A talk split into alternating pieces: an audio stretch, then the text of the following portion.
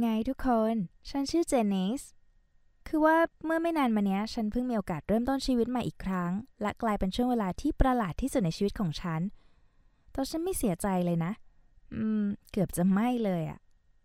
ครอบครัวของฉันย้ายไปอยู่เมืองอื่น เพราะว่าพ่อได้งานใหม่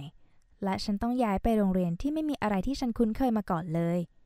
ฉันแน่ใจมากว่าฉันต้องมีปัญหาด้านการปรับตัว และนั่นก็ทำให้ฉันประหม่ามาก ในวันแรกฉันไม่มีสมาธิแล้วก็ใจลอยซะจนไม่ได้สังเกตเห็นผู้ชายที่ยืนอยู่ข้างหน้า เพราะงั้นฉันเลยวิ่งชนเขาจนล้มไปกับพื้นทำให้ทุกคนรอบตัวฉันเริ่มหัวเราะคิกคัก และฉันก็รู้สึกเหมือนอับอายขายขี้หน้าสุดๆ เขาช่วยฉุดฉันลุกขึ้น แล้วก็เล่นมุกว่านี่เป็นวิธีประหลาดที่สุดที่เด็กผู้หญิงเคยใช้ถามชื่อเขา ฉันหลุดยิ้มออกมานิดหน่อย แล้วก็รีบไปให้พ้นจากตรงนั้นให้เร็วที่สุด รู้สึกเหมือนว่าหน้าฉันคงแดงไปหมด แต่ฉันได้ยินเขาตะโกนชื่อตัวเองไล่หลังมา เขาชื่อเจเจ และฉันก็เพิ่งตระหนักว่าเขาหน้าตาดีแค่ไหน หลังจากวันนั้นตอนที่ฉันอยู่ในโรงอาหาร ฉันก็เห็นเขาอีกครั้ง แต่ครั้งนี้เขาไม่ได้ถูกห้อมล้อมด้วยคนทั้งกลุ่ม ที่จริงมันตรงกันข้าม เขานั่งอยู่ที่โต๊ะคนเดียวกำลังอ่านอะไรสักอย่าง ฉันตัดสินใจเดินเข้าไปทำความรู้จัก จนถึงวันนี้เขาเป็นคนเดียวในโรงเรียนใหม่ที่ฉันพูดคุยด้วย แต่เมื่อฉันเข้าไปใกล้และถามว่าที่นั่งข้างๆมีคนนั่งแล้วหรือยัง เขามองฉันอย่างกับว่าเราไม่เคยเจอกันมาก่อน ฉันรู้สึกเคืองอยู่บ้าง คือก็รู้ว่านะว่าฉันเป็นเด็กใหม่ แต่ฉันต้องอยู่แบบล่องหนขนาดนั้นจริง ๆ หรอ ฉันบอกเขาว่าขอโทษที่ไม่ได้บอกชื่อคราวก่อน ฉันชื่อเจนิส แล้วเขาบอกว่าก็ดีนี่ ยังคงจ้องหนังสือในมือ ท่าทางของเขาในตอนนั้นทำให้ฉันสับสนจริง ๆ ฉันไม่รู้ว่าควรจะพูดหรือไม่ควรจะพูดอะไรเลย ดังนั้นฉันก็เลยหยิบถาดลุกขึ้นแล้วก็เดินจากไป รู้สึกแบบ โมโห แล้วก็ขายขี้หน้านิดหน่อย เขาเป็นใครอะถึงได้มาพูดกับฉันแบบนั้น แต่ก็แปลกที่ฉันยังไม่อาจหยุดคิดถึงเขาได้เลยตลอดทั้งวัน หลายวันถัดมาที่โรงเรียนวุ่นวายมาก แล้วฉันไม่เห็นเจเจเลย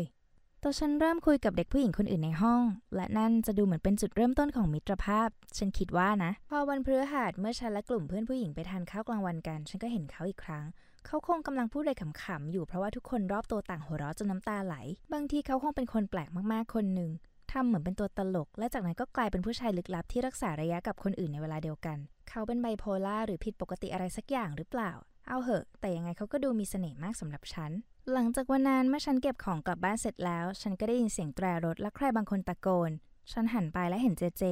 เขาขับมาจอดใกล้ๆ แล้วบอกว่าจะขับไปส่งฉันที่บ้าน ฉันลังเลนิดหน่อย แต่พอเห็นรอยยิ้มของเขาฉันก็ยอมแพ้ เขาพูดตลอดทาง เล่าเรื่องในโรงเรียนเกี่ยวกับเด็กคนอื่นๆ ครูแล้วก็เรื่องโน้นเรื่องนี้ ฉันเลยตัดสินใจไม่พูดอะไรถึงพฤติกรรมประหลาดก่อนหน้านี้ของเขาในโรงอาหาร ทุกอย่างช่างดูจะลงตัวและฉันก็รู้สึกว่า ตกหลุมรักเขาซะแล้ว วันต่อมาเป็นวันศุกร์ฉันรอจะได้เจอเจเจที่โรงเรียนอีกครั้ง แต่โชคไม่ดีที่วันนี้มีอะไรให้ทำเยอะมาก ฉันจึงไม่ได้อยู่รอเจอเขา แต่การแข่งรักบี้ครั้งใหญ่จะจัดขึ้นตอนค่ำหลังเลิกเรียน และฉันกับพวกสาวๆ ก็ตกลงจะไปดูด้วยกัน ที่จริงตามที่พวกเธอบอกฉันทางโรงเรียนไปดูเพราะทีมของเราแข่งกับทีมคู่แข่งที่สำคัญที่สุด ฉันจึงคิดว่าเขาต้องอยู่ที่นั่นด้วยแน่ เมื่อทุกอย่างเริ่มขึ้น ฉันเห็นเขาอยู่ที่ด้านบนขึ้นไปไม่กี่แถว แต่ตอนที่กำลังจะโบกมือให้ ฉันเห็นเด็กผู้หญิงนั่งข้าง ๆ เขา และทันใดนั้นเธอก็กอดเขา ฉันโกรธจัดมาก ทำนองว่าทำไมเขาถึงขับรถไปส่งฉันที่บ้านวันก่อนถ้ามีแฟนอยู่แล้วอะ ถ้าเขาเป็นคนชอบคุงสาวหลายคน ฉันไม่โอเคแน่ฉันจึงใช้เวลาที่เหลือตลอดเกมไปกับความรู้สึกหึงหวงและก็สับสนสุดๆ ตอนเดินออกจากสนามแข่ง ฉันตัดสินใจแล้วว่าจะไม่คุยอะไรกับเขาอีก นึกภาพออกไหมว่าฉันประหลาดใจแค่ไหนตอนที่เขาปรากฏตัว และเป็นอีกครั้งที่เขาขอไปส่งฉัน เขาบอกว่าวันนี้เป็นวันศุกร์และเขาอยากชวนฉันไปเที่ยว มันชวนให้ฉันรู้สึกขายขี้หน้ามาก ครั้งนี้ฉันจึงบอกเขาทุกอย่างทั้งเรื่องที่โรงอาหาร แล้วก็เด็กผู้หญิงที่กอดเขาเมื่อชั่วโมงก่อน เขาดูงงอะแล้วก็บอกว่าไม่เข้าใจว่าฉันพูดเรื่องอะไร แต่ฉันไม่สน ฉันบอกว่าเรื่องของเราจบแค่นี้ แล้วกลับบ้านให้เร็วที่สุดเท่าที่จะทำได้ มันประหลาดมาก ฉันไม่อาจหยุดน้ำตาที่กำลังไหลได้เลย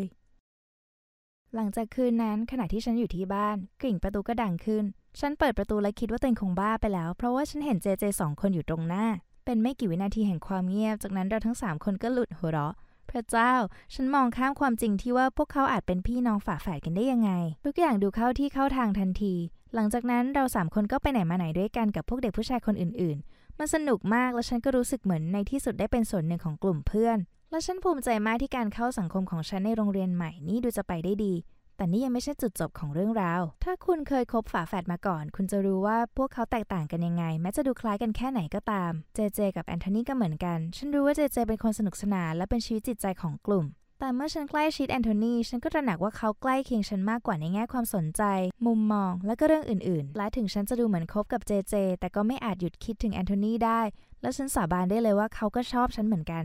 ด้วยแววตาที่เขามองฉันแล้วก็อะไรอย่างอื่น พูดตรงๆเลยนะ เขาดูจะจริงจังในความสัมพันธ์มากกว่าแฟดของเขาซะอีก นั่นจึงเป็นสาเหตุหนึ่งที่เมื่อถึงจุดหนึ่ง ฉันก็ตัดสินใจคุยกับเจเจอย่างจริงจัง ฉันไม่เคยอยากให้ใครก็ตามคิดว่าฉันหวานเสน่ห์กับคนอื่นเล่น เหมือนพวกที่ชอบให้พี่น้องทะเลาะกัน และฉันบอกเจเจว่าฉันเสียใจมากจริง ๆ ที่ทำให้เขาสับสน ฉันชอบเขามาก แต่ไม่ได้รู้สึกชอบเขาเหมือนกับที่ชอบแอนโทนีฉันเตรียมตัวรับปฏิกิริยาที่เลวร้ายที่สุดแล้ว แต่เขาแค่ถอนหายใจ เขาบอกว่าแฟดของเขาสารภาพมาก่อนแล้วว่าตกหลุมรักฉัน แต่เขาไม่อยากทำให้ระหว่างเราพัง ตอนแรกเขาโกรธแอนโทนีแต่เมื่อฉันตัดสินใจบอกความรู้สึกที่แท้จริงกับเขาเจเจก็ไม่อยากทำลายอนาคตฉันกับฝาแฝดของเขา เขาบอกว่าเขาจะผ่านพ้นอาการอกหักนี้ไปได้ ยิ้มให้ฉันแล้วก็จากไป ตอนนี้ฉันพูดได้อย่างมีความสุขว่าฉันกับแอนโทนีคบกันมาเกือบปีแล้ว และเราก็มีความสุขกันมากๆ เจเจโอเคกับเรื่องนี้ เขาเริ่มเดทกับสาวน่ารักน่ารักอีกคนเหมือนกัน แต่บางครั้งเขาก็จะเล่นมุกขำๆว่าฉันเป็นคนเดียวที่เขารักจริง ๆ หวังว่าน่าจะเป็นแค่เรื่องตลกอะนะ เอาล่ะทุกคนแบ่งปันเรื่องราวความรักของคุณในช่องคอมเมนต์ด้านล่างได้เลย ฉันก็อยากรู้เรื่องราวของคุณเหมือนกันนะ และอย่าลืมกดไลค์ให้วิดีโอนี้ด้วยล่ะบาย